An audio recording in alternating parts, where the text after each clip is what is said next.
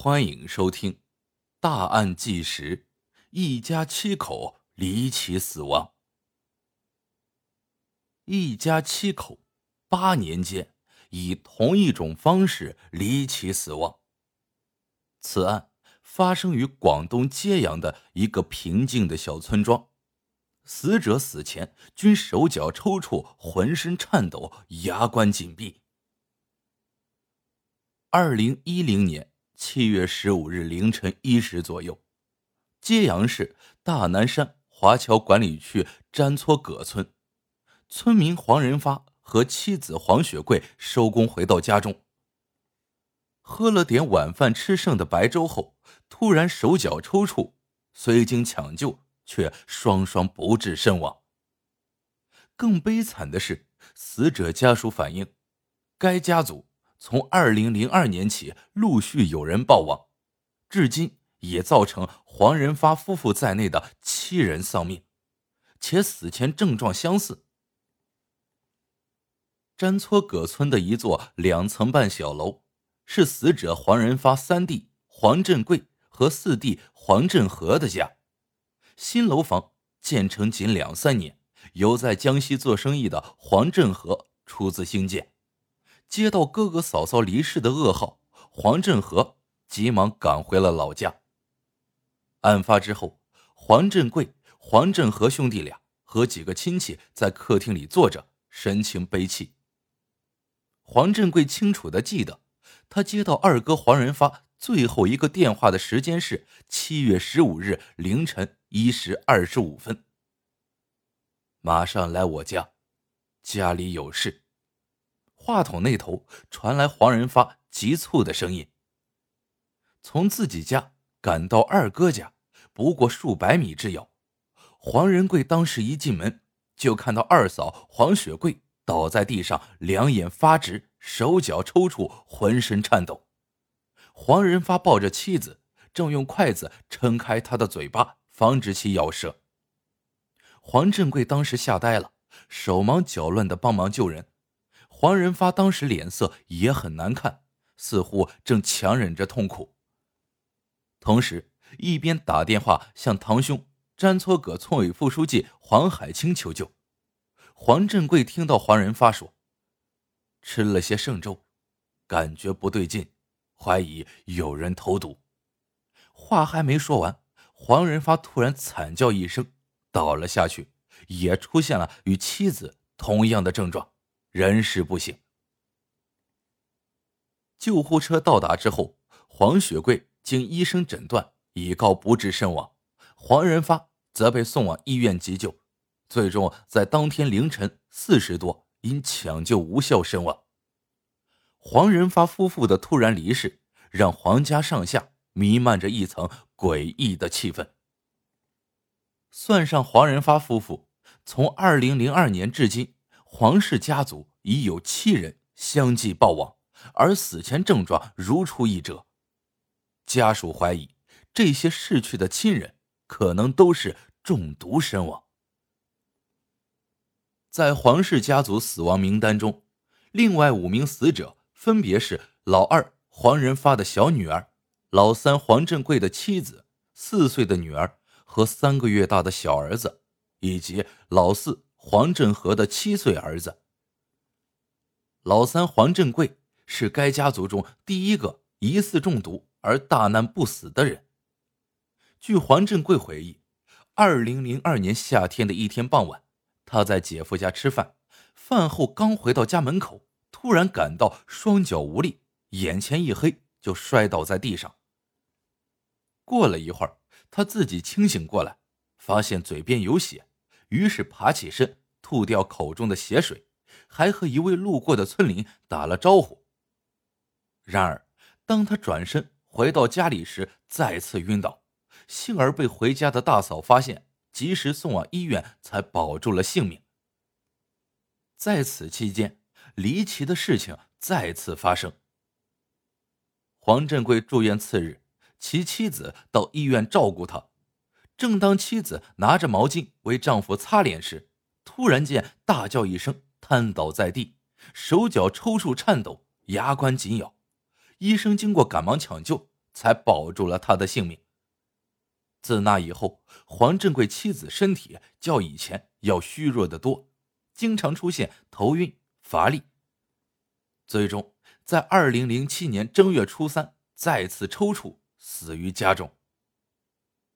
从二零零二年至二零零七年间，家族中有四个孩子先后因相同的病去世，却一直找不到原因。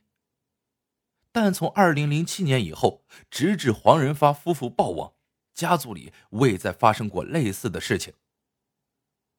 自二零零二年起，家族中有多人出现相似症状，为何没人怀疑中毒呢？每次发病死人，黄家都以为是得了遗传性疾病癫痫，也就是我们俗称的羊角风，所以大家都把这种怪病。当做遗传病，不好意思外传。每一次发病，都赶紧送医院悄悄治疗。直到二零零七年，老二黄仁发的四个小孩吃东西后相继出现同样症状，引起黄家上下的怀疑，这才打电话报了警。二零零七年六月，老二黄仁发与妻子去摘荔枝，四个孩子在家里玩耍。大儿子黄林泉负责做饭。当天下午，黄林泉做了个咸菜苦瓜炒肉，把饭菜放在饭桌上，就出门去喊弟弟妹妹们回家吃饭。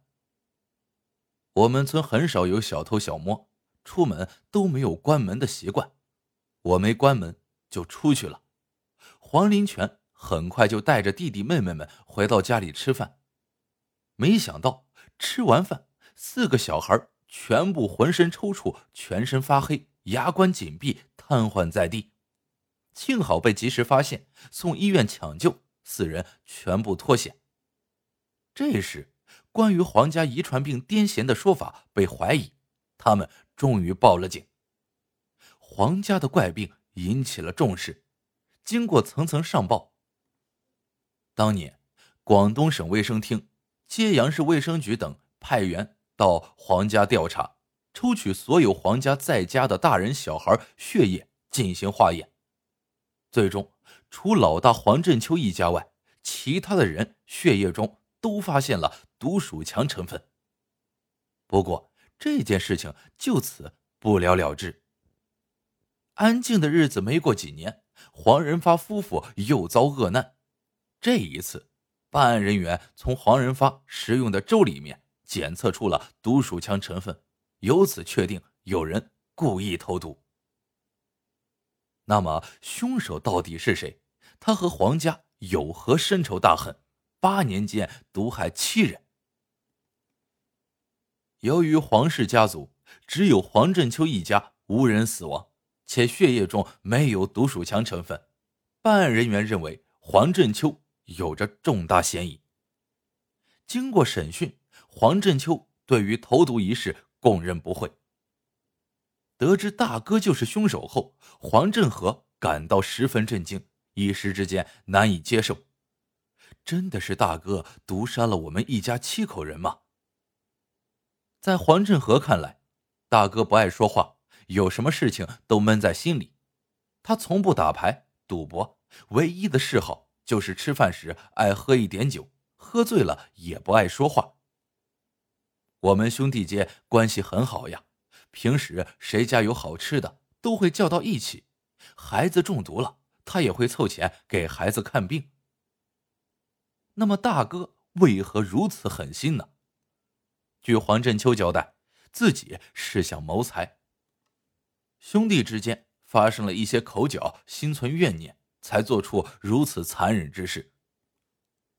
二零零二年，四兄弟的父亲去世。安葬老人花了一两万元，最后为分摊这些钱，老大与老三吵起来，最后与老二也吵了起来。尽管后来把账目分摊完毕了，但老大一直觉得自己虽然是老大，但一直在家比较困难，不应该分摊这么多，产生了一些怨恨。毒鼠强导致黄家十三人中毒。其中七人死亡的重大刑事案件，认真分析每起投毒案，发现所有投毒案都发生在农历五六月。老四黄振和回忆道：“由于怪病固定在农历五六月出现，这也导致他们开始误以为这是遗传病。”得知是老大投毒后，老四黄振和与家人一起对八年来中毒情况进行分析，发现大哥投毒几乎每一次都选择大人下地干活，只有小孩在家，或者在农忙时节。嫂子们回来做完饭，马上又出去干活。这时大门敞开，很容易走进厨房，轻易投毒。仅仅因为一点钱财的纠纷，就对亲人下毒手，这个大哥何其狠毒！最后经法庭审理，黄振秋因故意杀人罪被依法判处死刑。